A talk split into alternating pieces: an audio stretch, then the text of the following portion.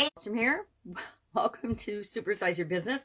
Today's idiom, today's expression, our financial idiom for the month of May is living on the breadline. Now, this idiom, this expression, I've actually never used this in the connotation that it it is for its meaning or origin, and I'll share that in a minute.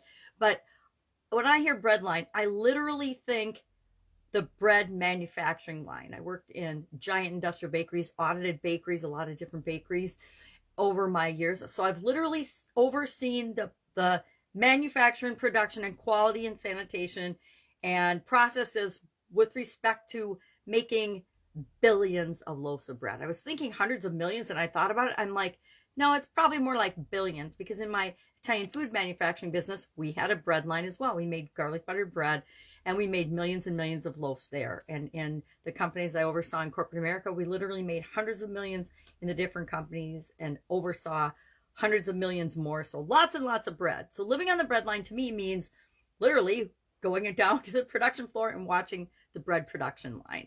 But what does it mean to most people? It's a term from the 1820s or the early 19th and 20th century, and it actually means extremely poor. In Britain, it's the level of income that defines poor or poverty. You're either above the poverty line or below the poverty line. In the United States, for a single person, that happens to be $35 a day or $12,760. For a family of four, it's about $72 a day, which I don't know about you, but that's a very small amount of money to create and live on so I would say we need to find ways to have businesses that generate a lot more money than that if we want to be successful and survive. And if we're supersizing our business, like me, you probably have never experienced that or never even heard of that expression. It's when people have to survive by waiting in line for food. That's why it's called a bread line.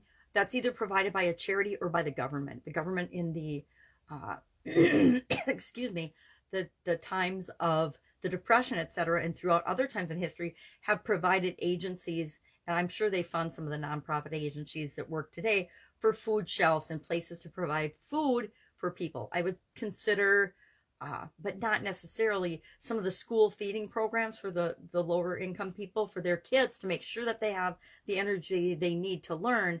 That would be, I suppose, an example of a breadline. But I've, I've actually never used this or heard this expression with respect to level of income. I've always thought of it as, hey, this is our manufacturing line. So curious what your experience has been with it.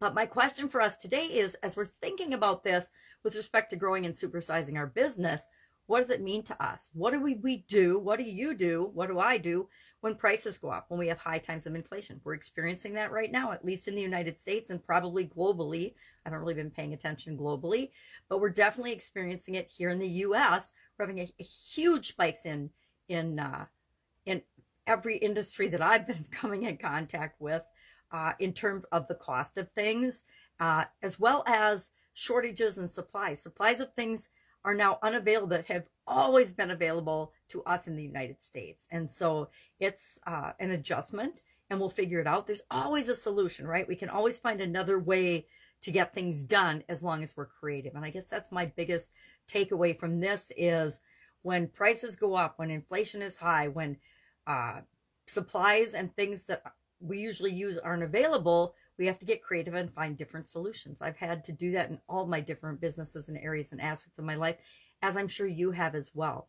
You know, what do we do when something like the COVID pandemic hits? Do we fold up and, and go home and wait it out? Or do we get creative and find other solutions, other ways to serve people or our community at large or different audiences, whatever's appropriate for the situation? What do we do when we have a health challenge or a key player in our organization has a health challenge or gets in an accident or something unforeseen happens to them. I guess COVID was a giant example of what do we do if everything blows up in our faces? And some people rose to the occasion and figured it out. Others are still struggling to, to unravel the mess that was created due to the pandemic and all the different ways it was handled. So what are we going to do? We're always going to look for a, a solution, the creative solution, what will work to, and, and not just short term, short term to survive, but long term viability. What are we really going to do to deal with this particular problem or situation that's going on right now. So curious, have you ever heard the expression living on the breadline? Uh, I I have not, not in this connotation anyway.